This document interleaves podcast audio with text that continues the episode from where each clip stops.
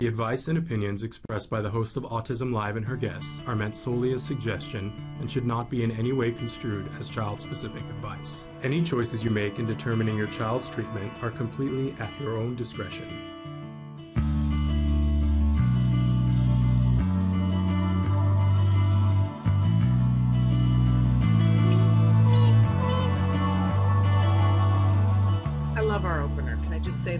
Morning and welcome to Autism Live on the Autism Network.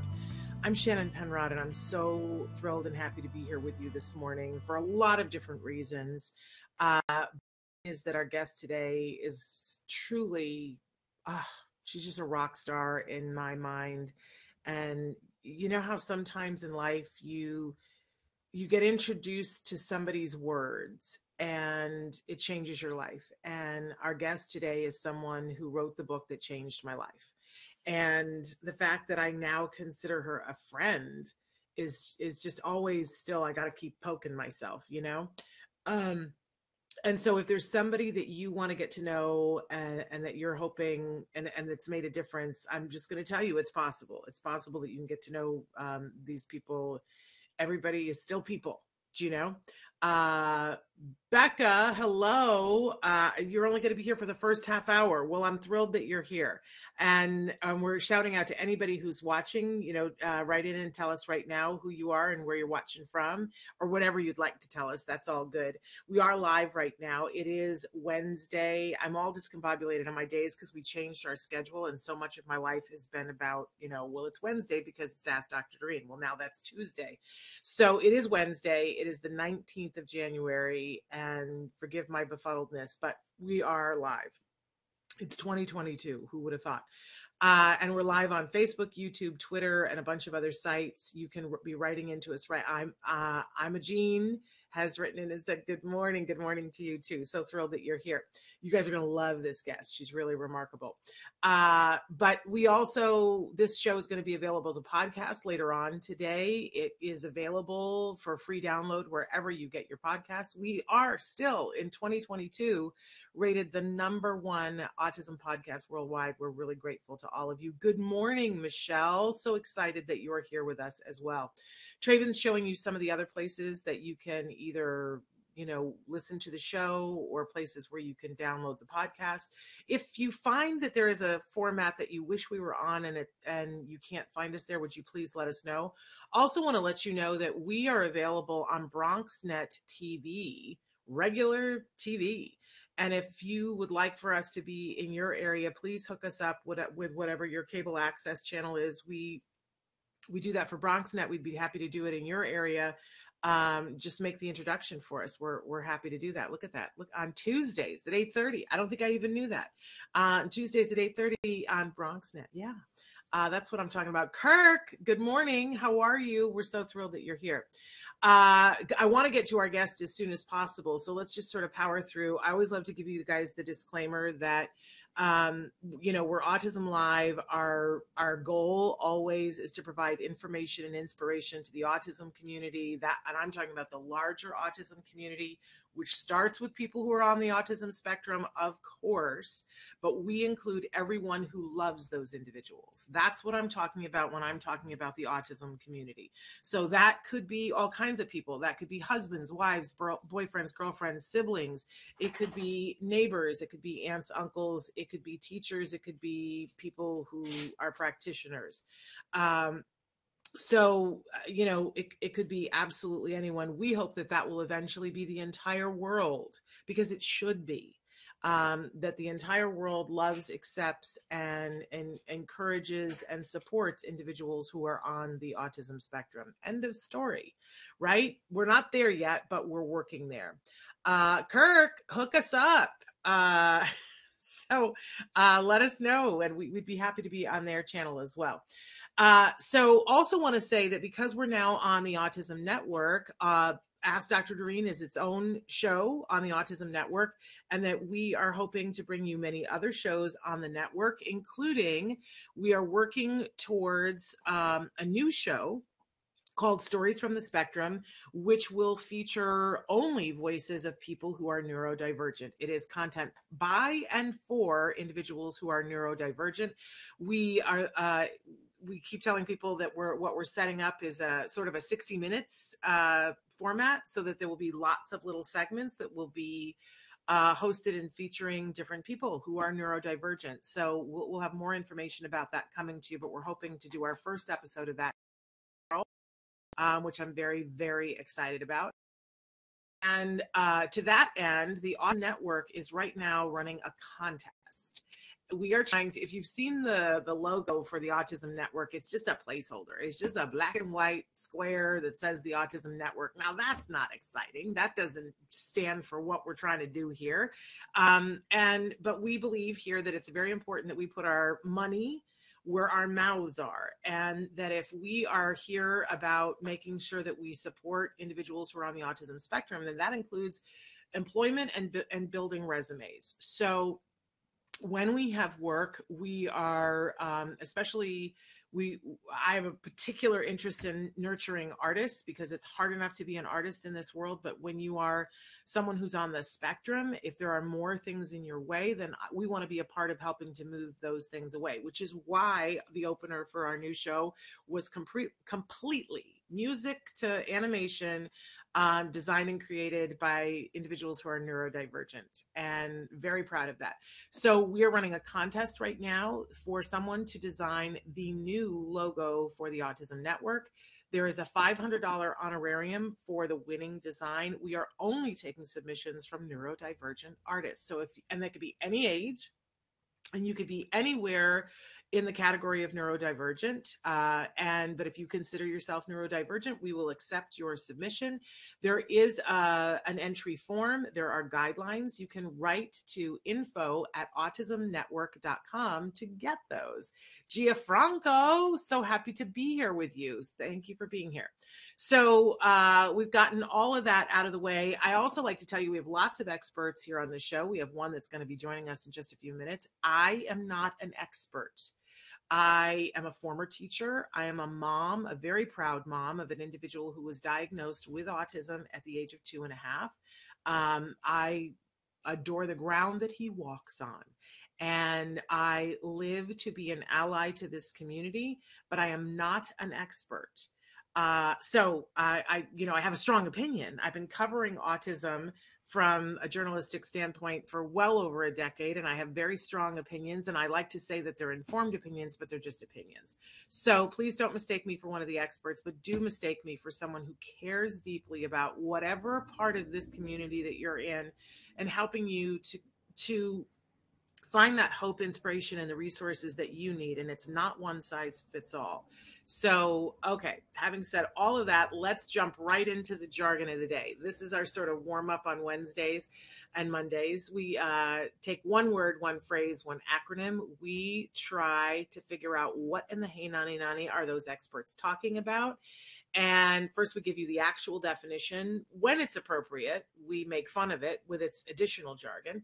Then we move on to our working definition to try to crack this thing open and, and have us have an understanding of what it is that we're talking about because we know that jargon while it really can slow you down if you don't know what it is if you do know what it is it can speed things up for you so that's why we take these things on so today's term is hyposensitivity. Now, if you were watching on Monday, we did hypersensitivity, and I promised that we would do the opposite ends of the end of the spectrum.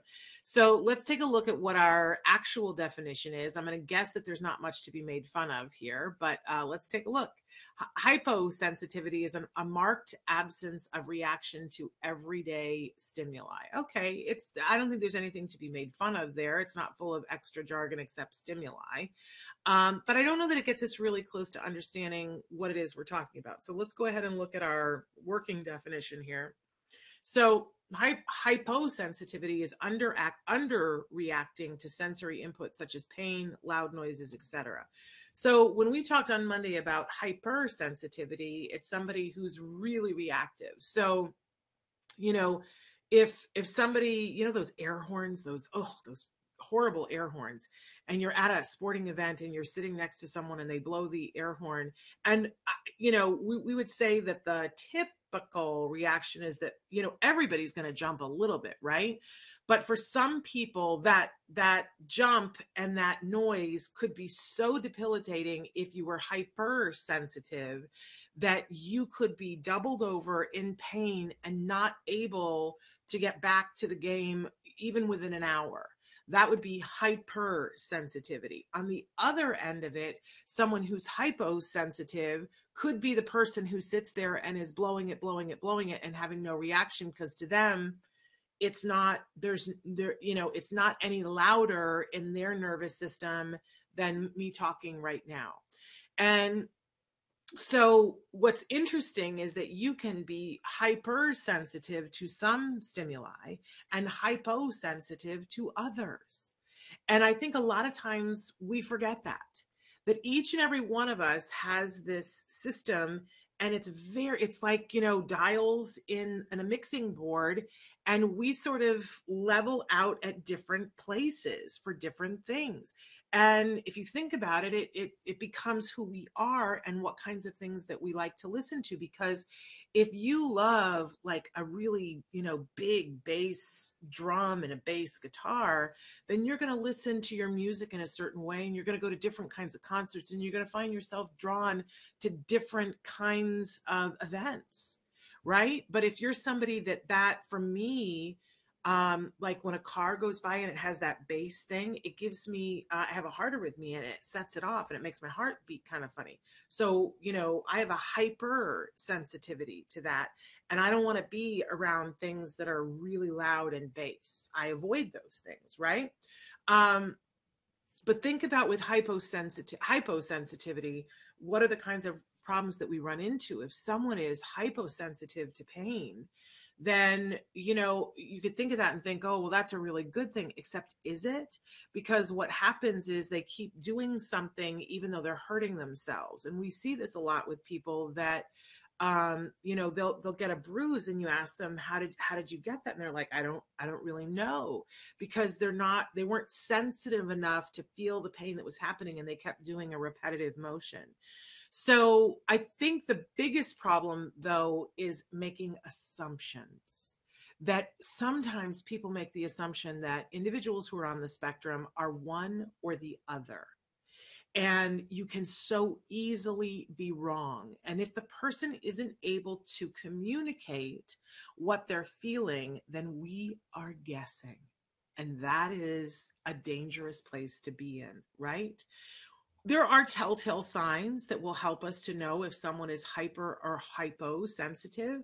Um, you know, when we see a loud noise and we see kids cover their ears and double over, I think that's a reasonable thing to say they're uncomfortable and in pain when they're hearing that noise.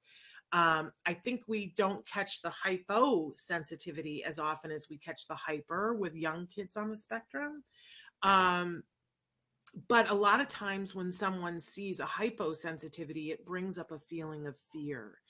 And and i just want to say if we can get to the point where we look at all all behavior is communication and if we start looking at it that way and looking at it fearlessly then we can be a better support to people.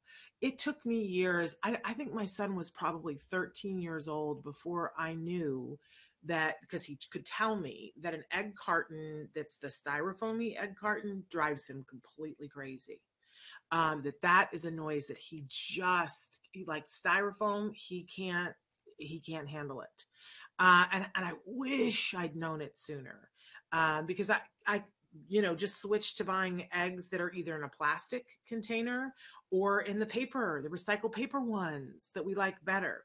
Um, didn't know didn't know, you know? So I think being really, really sensitive ourselves and watching for that communication from individuals and and then when they have the ability to communicate, asking, right? But a lot of people we you know, whether they're very young kids and don't have the language yet, or they might be teenagers or adults that don't have that level of functional communication. Uh, we always want to be working for that.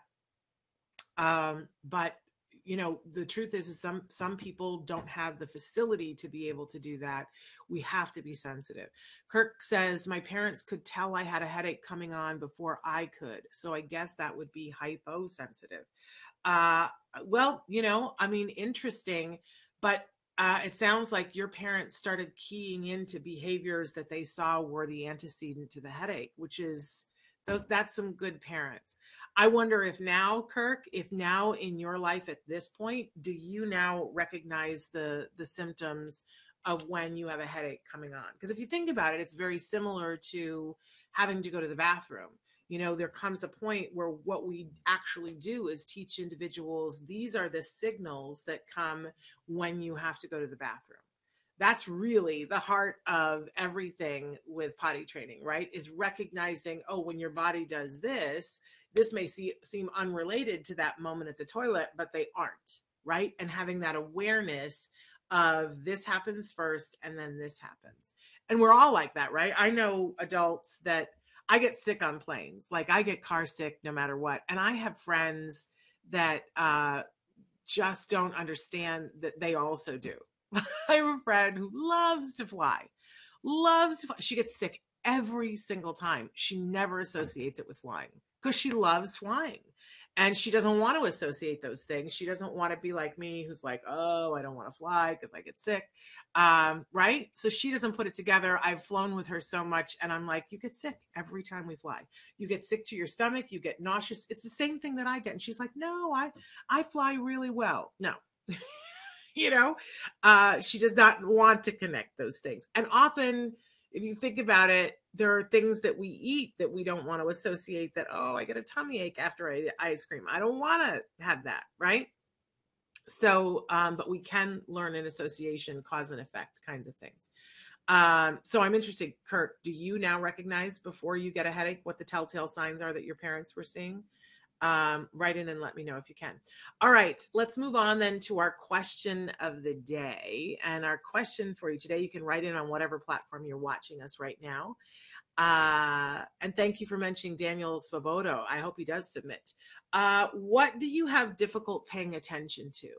What in your life is hard for you to pay attention to?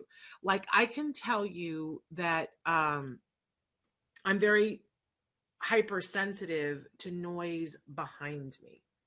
So if I'm trying to listen to a lecture in front of me and someone is talking behind me, I can't. For whatever reason, even though my ears are pointed this way, if there's noise behind me, I have a hard time on my mixing board in my head of tuning that out and listening to that. So I'm, you know, I, am a front row student, but I often sit in the back row so that nobody's standing talking behind me, except in some lecture halls where that's where people go to stand and talk, in which case I sit in the front row and tell the people behind me to keep it down. I'm one of those people in the movie theater who likes to sit in the back so that nobody is opening candy behind me.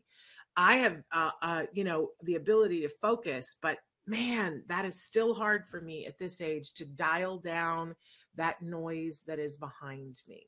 I also have difficulty listening to a speaker in a very sound reactive space. So if I'm in one of those big gyms that has the big high ceilings, sound bounces all over the place and I have a harder time paying attention. Um, it's just a, it's a me as a teacher because um, I taught for a lot of years, I have to say that I think that this made me more sensitive to my students' needs and where they sat. Because I tend tend tended to look at my students and go, who needs to sit where? And I was very creative with my seating charts so that I could make sure that my students were in the best place for the type of learner that they were. But that's me. What do you have difficulty paying attention to? Um, and and and how do you cope with that? Because if we begin to understand that for ourselves we can be more empathetic for others right? Uh moving on we always have a topic of the week and you guys didn't get to hear the topic of the week. Uh yes no we did the topic of the week on monday. What am i saying? Uh i was thinking it was the the pre-recorded show. It's sensory uh dysregulation. This is what we're talking about all week long and that's part of what the hyper and hyposensitivity is is that if you are so hyper or hyposensitive to something, you can reach a state of dysregulation, which is when you cannot get it back under control.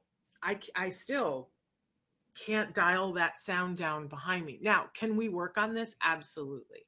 Can we help individuals um, to get better at it? Yeah. I mean, I can sit now and listen to something when something is behind me. I have tools to do. It's just not my favorite thing, and I and I'm not as good at listening. If there's something I really got to know, then I'm like, no, I got to have that stop. And I'm so like old and cantankerous and crabby. I am the person who will go, you have to stop to the person behind me. Now, I, you know, I imagine that there could be circumstances that I could be in where I wouldn't feel empowered to do that uh, or that I simply would not be empowered to do that. But then I would try to change my circumstances, right? Um, but we all have a right to get better at sensory regulation when we are dysregulated. And we really want to be sensitive to individuals who are in the middle of sensory dysregulation and struggling. So that's one of the things we're going to be talking about. But uh, we have this amazing guest who is joining us today. And I, I teased a little bit before that she's one of my favorite people on the planet and she did write the book that changed our entire worlds that uh, christina adams wrote the book a real boy. If you haven't read it i encourage you to read it. Um, it's you know it's a aba has changed a lot especially in terms of funding since she wrote that book but it is the book that got me excited about aba and, and it became my bible for at least a couple of years and i my husband will tell you i i would say oh my gosh someday i hope to meet christina adams and i don't know what i will do. I don't know how i will ever thank her for this amazing book because she really laid it out for us and we followed in her snowshoes um, to do aba with our son. And it's an amazing book. The truth is though she has a second book out and it's called camel crazy and I, I, you know, I haven't really said this out loud, but I sort of think of Christina Adams as the Colonel Sanders of camel milk. Why? Because Colonel Sanders, I don't know what he was doing before in his life, but he had a whole life going on. And then it wasn't until he was older, uh, he'd done a whole other thing. And then he went, you know, did Colonel Sanders, he, you know, he did KFC. Um, and you know, when I first was introduced to uh, Christina Adams' writing, and then later to her camel milk was not a part of her existence yet. I guess right after i met her is when she started on her journey with camel milk and her whole life changed. And it's an amazing story. I encourage you, uh, like, it's a nail biter. They need to make a movie about her life. Um, but I encourage you to read both books, both A Real Boy and Camel Crazy. She joins us here today. She's just returned from an amazing trip to Saudi Arabia where she spoke at the King Abdul Aziz Camel Festival. That's a mouthful. Uh, it's the largest camel festival in the world. And uh, they just had their very first camel conference, a science and economics conference. And her topic was medical benefits of camel products. She is an expert in all things camel, in particular, camel milk for autism. It's uh, an amazing, amazing topic that's taking the world by storm. And part of what happened when Christina was in Saudi Arabia was that word got out that she was there and she basically went viral in Saudi Arabia. So we've asked her to join us today and to talk about this amazing trip and answer any questions you guys have if you've never heard of camel milk and, and what camel milk has to do with autism. So please welcome, I'm so proud to say, my friend, a wonderful author, an amazing speaker, and camel milk expert, Christina Adams, back to the show. Christina.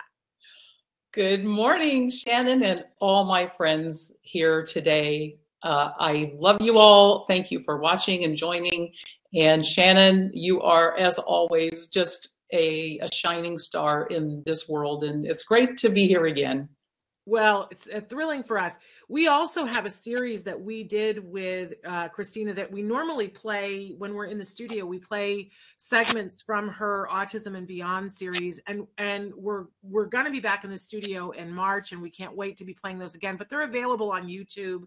She's an amazing wealth of knowledge. So um, if she looks like a familiar face to you, that could be one of the reasons why. But also because she's been all over the news worldwide in the last couple of weeks. So, Christina, where do we even start with this? You you went to speak at this conference, and a lot happened. Start to crack it open for us here.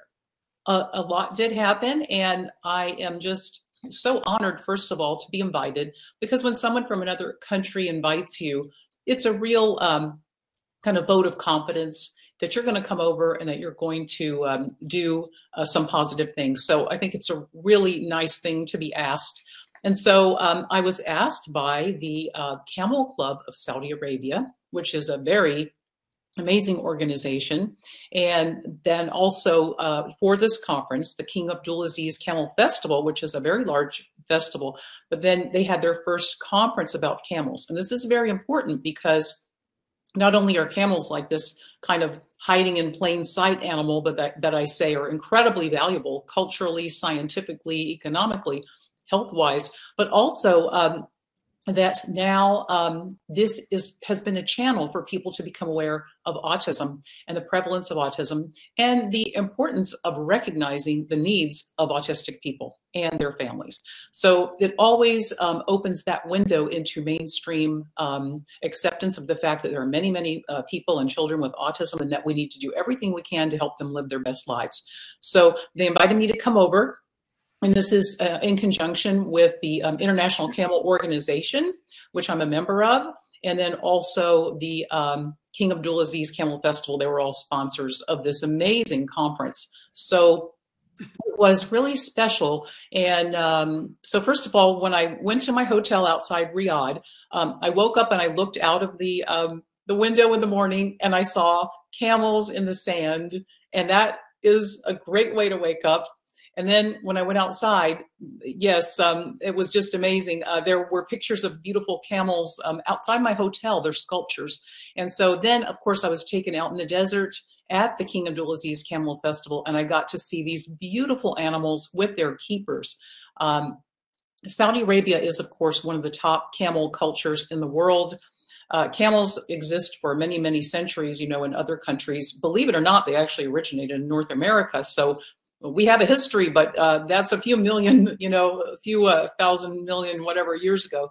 But um, this was the Camel Guard that actually opened the festival, I mean, the conference at the festival. So during my first morning, we were honored to have a Camel Guard outside. So that was pretty special. And so then I gave my address along with um, most people that were scientists and PhDs. So um, I gave my address on the first morning. And so I was able to raise awareness of the fact that this whole camel milk industry, which is growing a lot, is largely due to the use among uh, patients and um, people uh, that have health issues. And then among those are, of course, in a large part, um, people and children with autism because um, as we know autism has got a connection in many ways scientifically to immune function. And therefore anything you can do to enhance your immune function and your food and your surroundings may benefit uh, significant portions of the population of people who have autism. So that's kind of my way to um, kind of put these things all together into one big health picture for the world. So there I am, given my address, and there's my son. Of course, he was like the first uh, patient in the world to have, and I use the term patient because that's a medical term. So it doesn't mean like, you know, you're really ill, sick, and everything, but, you know, that's just a medical terminology. So he was like the first patient in the world uh, to try camel milk from two different countries, and it had the same incredible beneficial effect on him. So it showed that the camel was the delivery of this, you know, great milk that uh, now we we know is scientifically has a lot of validity in helping not only certain people with autism, but also diabetes type 1 and 2, gut disorders, skin conditions, um, other immune or disorders. And those are in the literature. And then now also it's being used for vaccine and uh, treatment development uh, for COVID 19. Camels in the lab, camelids in the lab. So this is a great new development. Wow, uh, that's just absolutely amazing. And I think there are probably a lot of people who are like, What? I don't know this. I need to know more about all of this.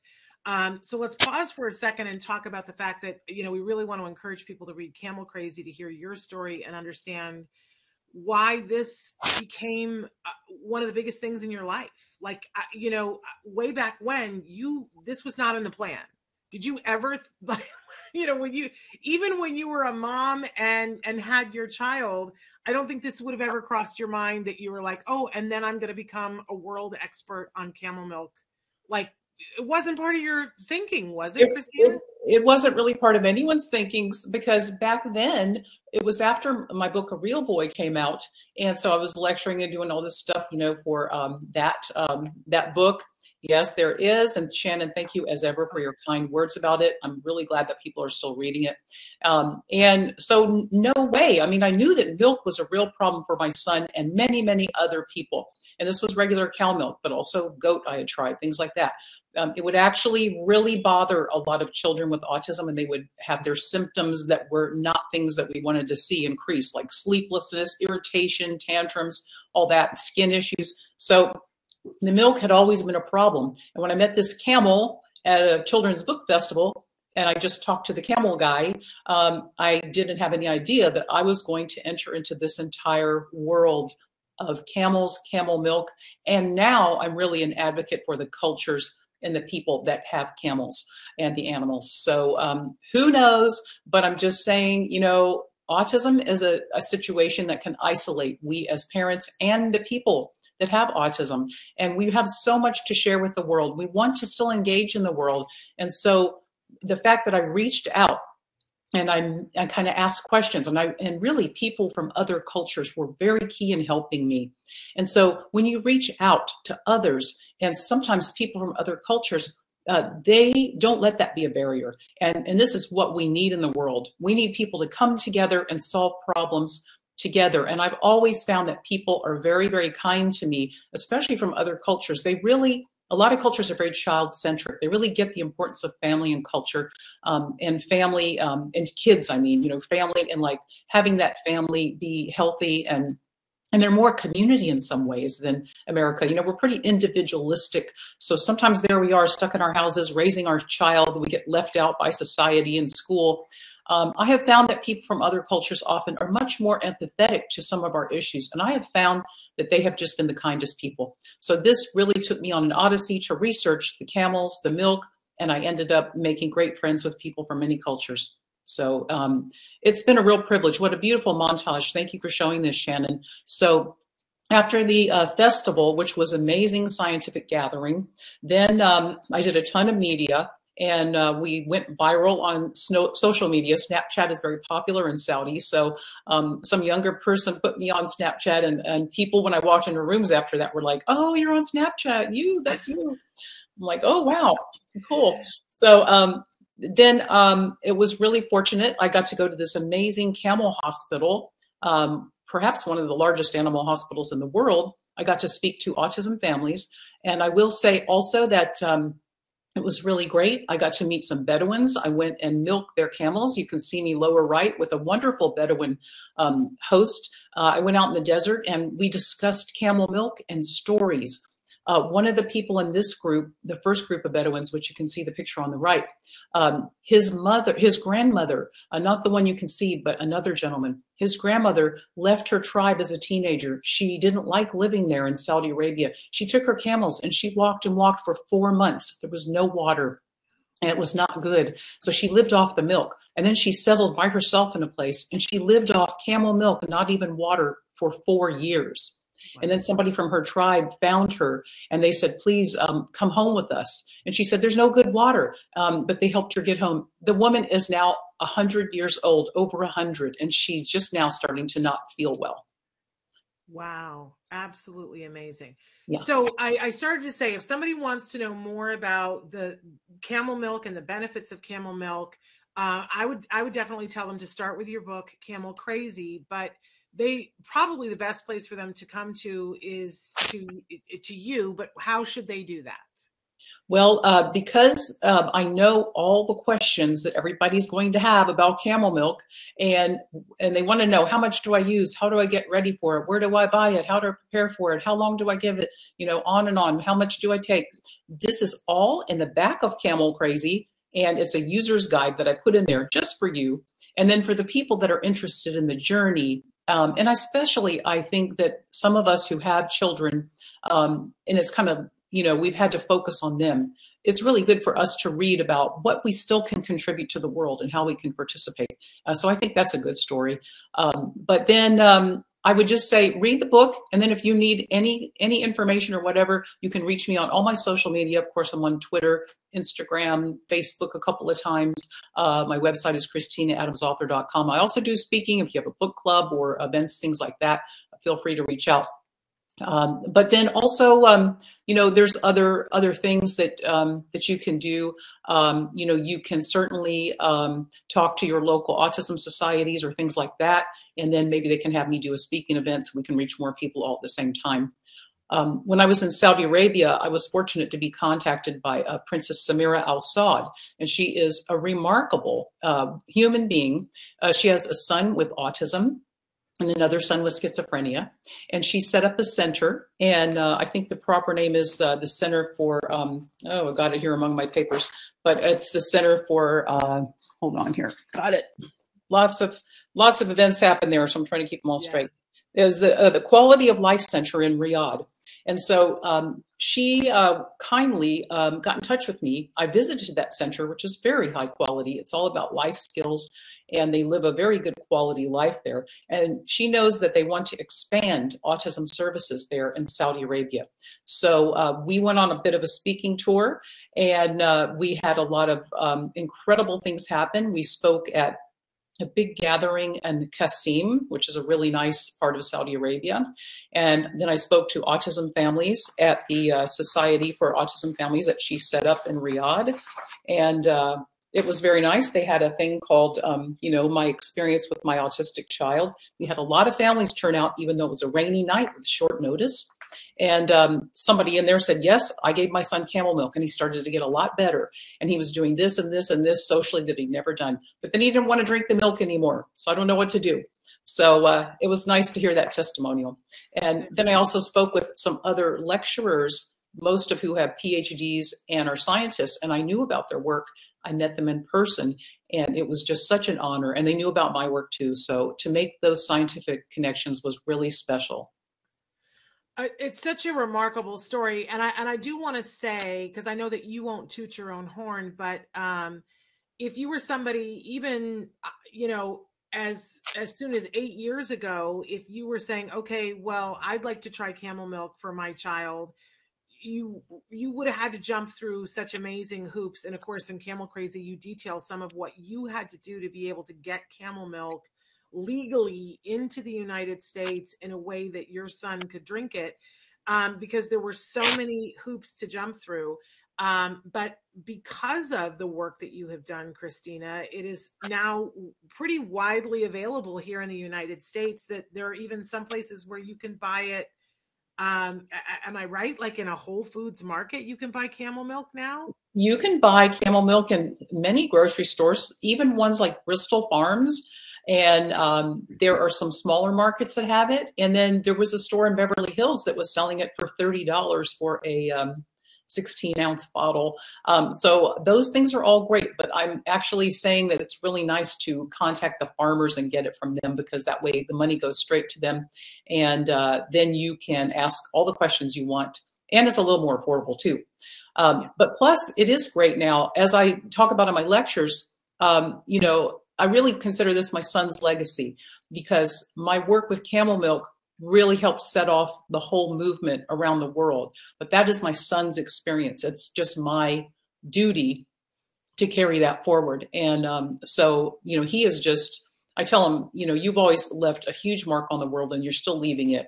Um, so now the camel milk market is projected to grow 7 to 10% over the next 10 years. And this is an economic forecast. So um, yes, it's still out of the mainstream. And I always say, people say, why isn't FDA approved? Why isn't it a drug? Why isn't this and that? First of all, it's a food. There is no money in making a drug out of it unless you put like almost maybe a billion dollars now is what it costs to make a new drug and get it approved.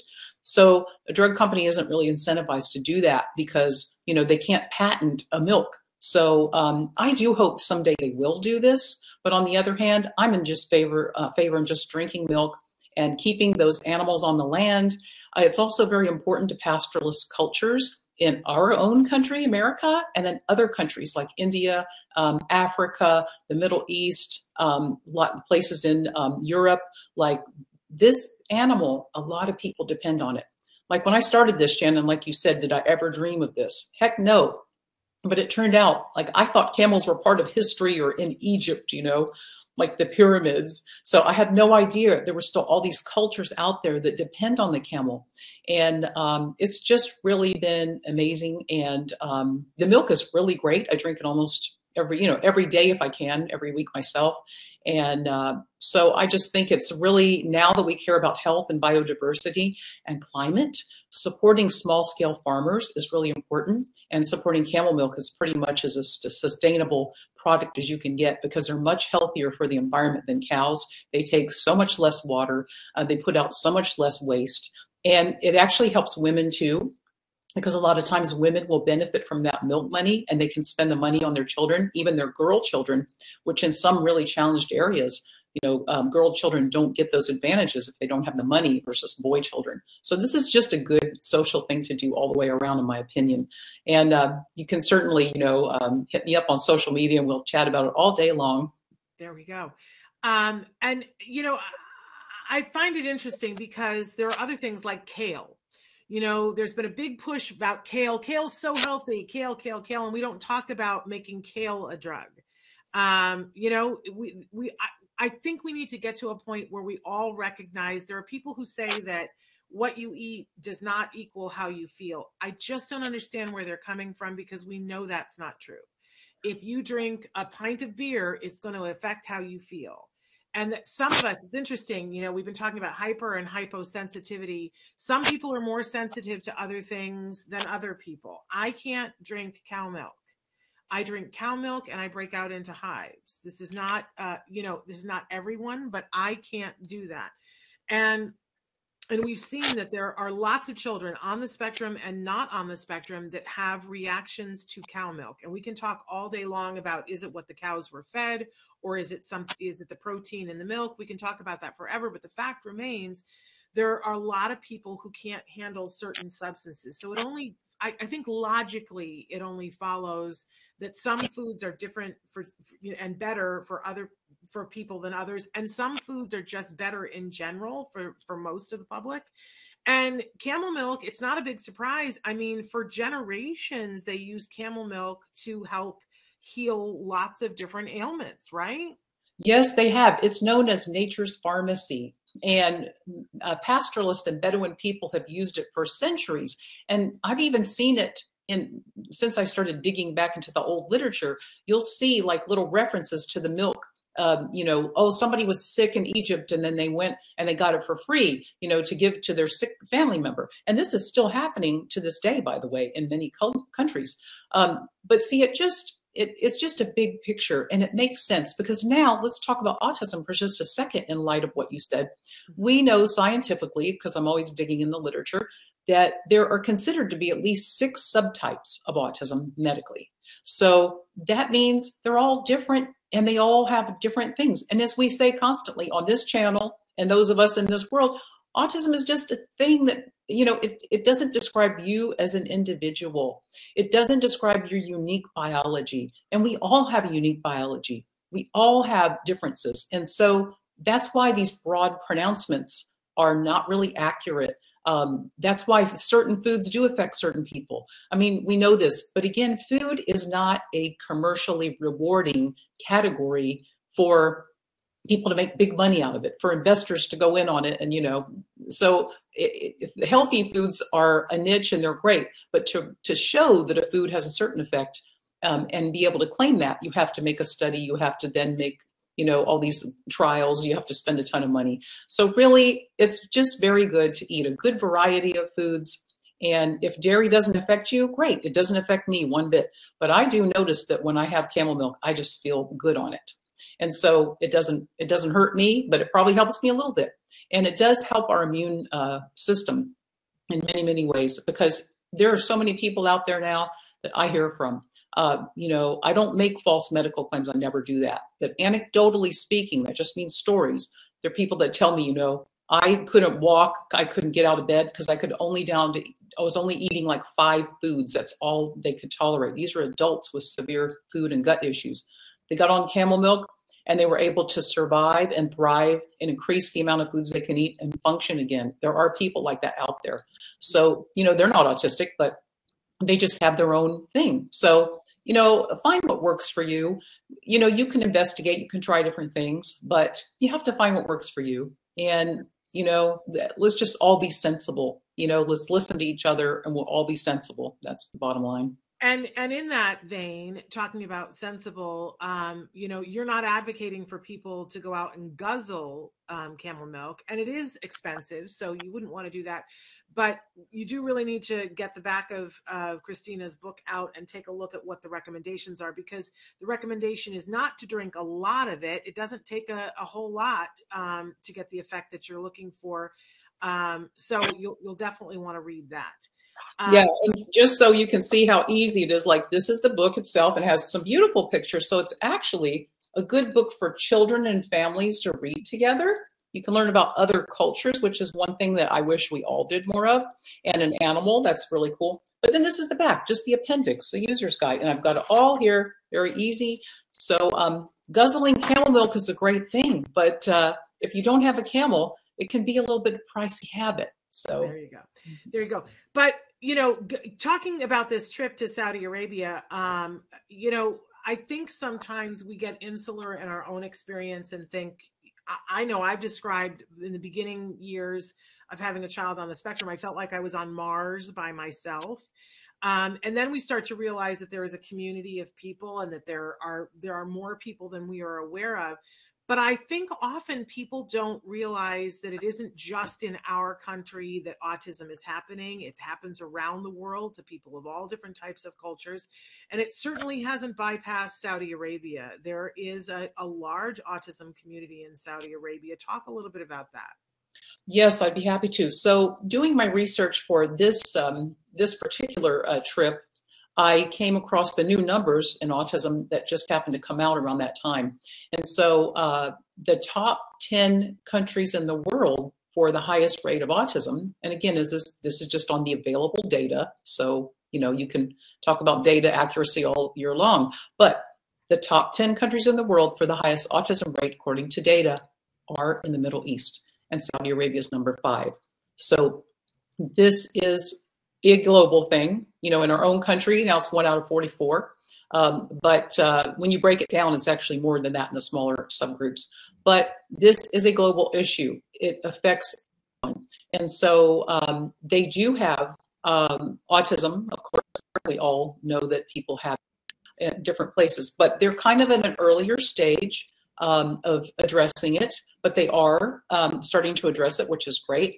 Um, they do have some centers there um, but they want to get more early intervention and they want to get more for adults. And I was lucky enough to have a meeting with the um, Department, the Ministry of Education in Qasim, Saudi Arabia, which is a very beautiful um, uh, town. Well, it's actually, a, I think, a you know broader place, and then um, they have different cities in it. But um, they uh, i had a meeting with them. There were 27 people in the room. They were taking it very seriously. So um, i was there with princess samira and she had a great take on this. She says if we don't take in and accept all the kids with problems then how can we fix the problems? And so we were talking about early intervention diagnosis center training for aides to support the children as they go into school training for families and then trying to um, get this more as we do in every country, get this more institutionalized and get more of the support coming in.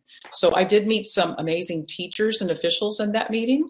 And um, so they have schools for boys that have autism and special needs, and then they have school for girls, and they are looking at higher demand. They know they need more. and uh, they're talking about they would like to have earlier stage of diagnosis. And then, you know, like most of us and our when these things start coming in, we need flexibility in how we address our needs of our population and families. Um, and so they were talking about just just like us we're all one big family. You know um, we need more inclusion in mainstream we need more awareness we need to get rid of the stigma among families. Uh, we need you know more official recognition of and resources. It's the same story everywhere. So i'm really excited to see that they are you know stepping up and looking at this and uh, that was just a great thing to be able to do that and then um, you know uh, i did also see another special a special needs center looked very nice, very well run. Um, I've seen different special needs schools in India and Cuba and America, different places, and it looked very nice, uh, pristine. They have, when you walk in, you know, you see the same things that we have.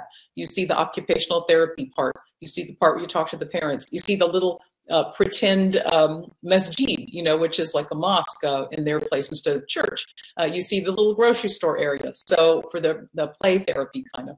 And um, so it's just a big global family that we're in here. And we just, you know, everybody needs more support across the world. And that's what, you know, we hope is going to happen.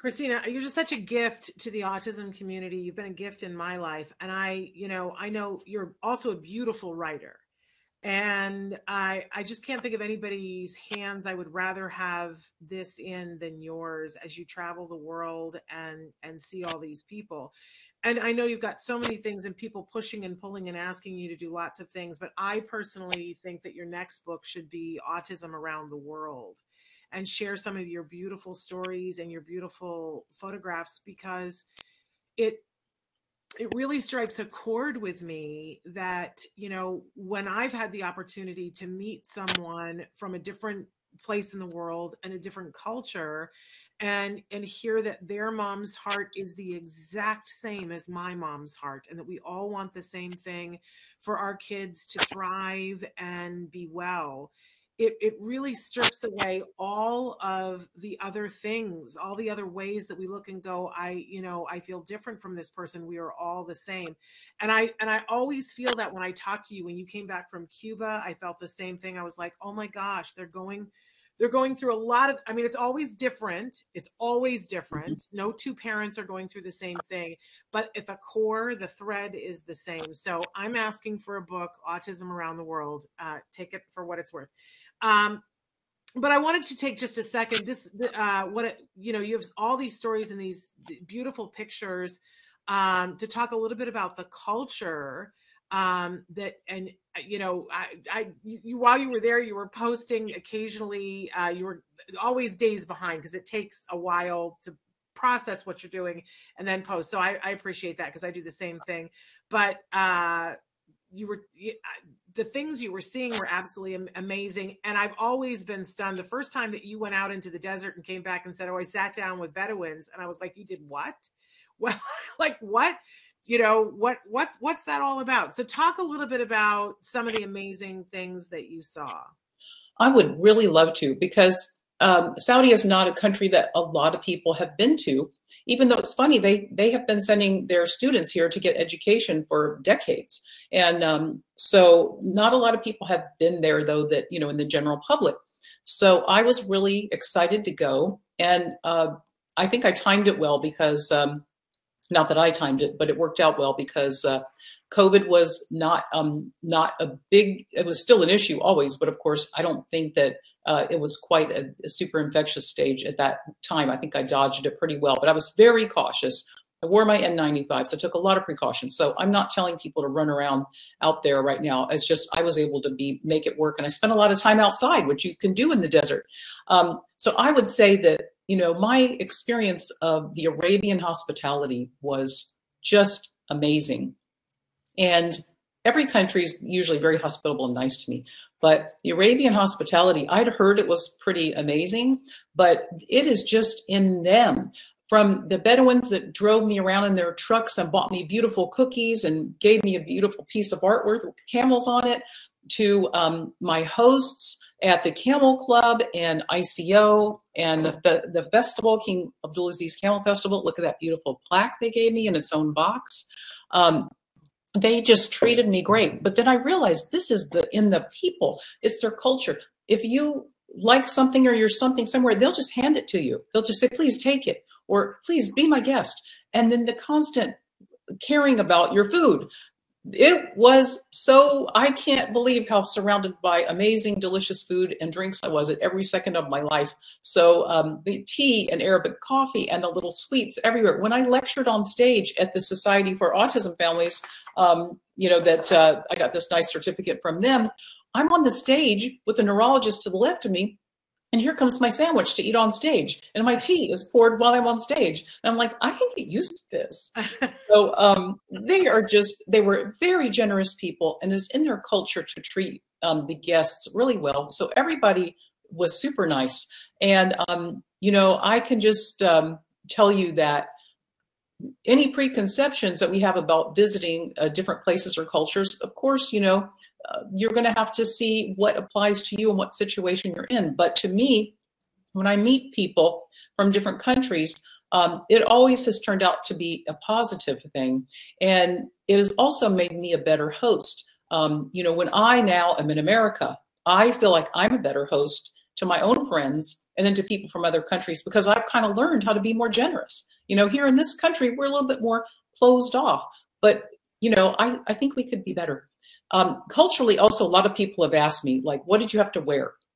So um, I at the at the um, at the science conference, you know, there's a real international thing, and you know, you can just wear you know your clothes that you should. I mean, normally I dress um, more modestly, when I'm in um, a science type of arena or a culture, so it wasn't an issue for me. Um, and I do believe now that tourists do not have to wear, or visitors do not have to wear um, a hijab if they don't wish, or an abaya, which is like the long cloak that a lot of the women wear. Um, however, when I went out into the cultures and met with people, I was much more comfortable wearing it because the women do still wear that. And a lot of men wear their traditional dress. Now, I did notice the younger women are wearing lighter colored hijabs, their scarves, and lighter colored abayas. And I had a black one, which was very beautiful. It had crystals on it, things like that. And a lot of women still wear the black, you know, the full um, niqab and everything.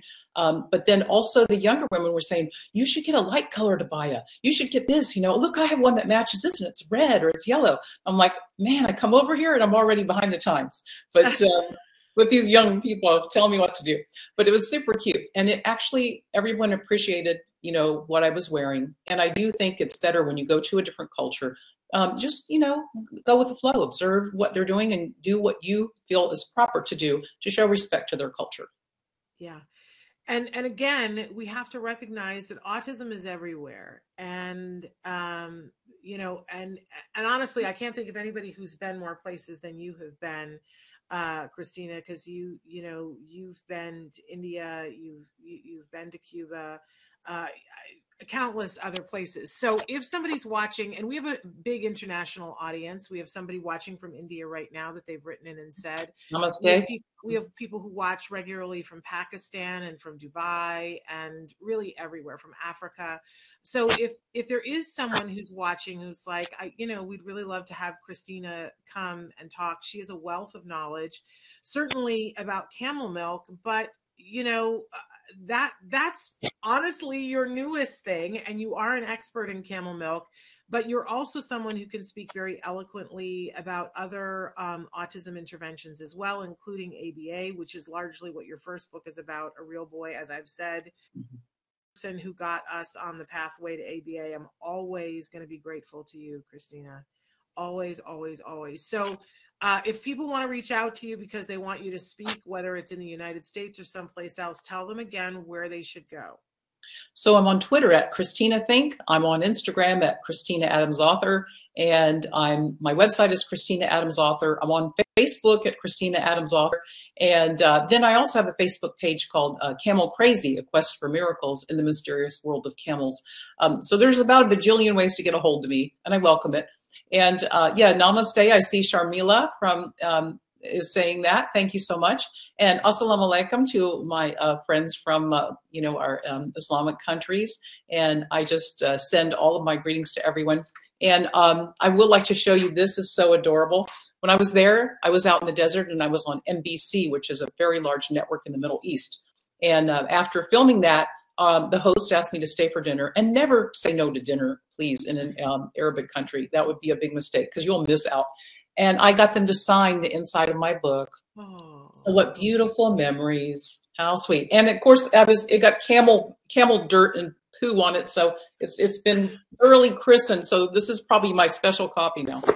That's amazing. You know, I uh, for your first book, A Real Boy, I said I carried it with me everywhere for a couple of months, and it, it was so dog eared. It had, had everything in the world. It, it, had been in the bathtub with me. You know what I mean? Oh wow! So it gotten wet, and then and then I felt I needed to share with other people. So I always ended up having a couple of copies of your book that I would I used to give to people when they would say to me, um, Shannon, you know, my child just got diagnosed. I would give them your book. So um, you know, I, she writes the kind of books that that's what happens, you guys. You end up taking it w- with you everywhere. I don't know that everybody gets camel poo on them, but I I've loved camels since I was a child. And Christina, we keep talking about at some point you and I are going to go and visit camels together. I hope that COVID gets over soon so that we can do that sometime soon. Yeah, I think we can set that up. And then uh, for people that want the books, they are for sale on Amazon in different countries. You can get an ebook and then also um, certainly um, you know it's you can get it from a bookstore that order it for you. So you can get this book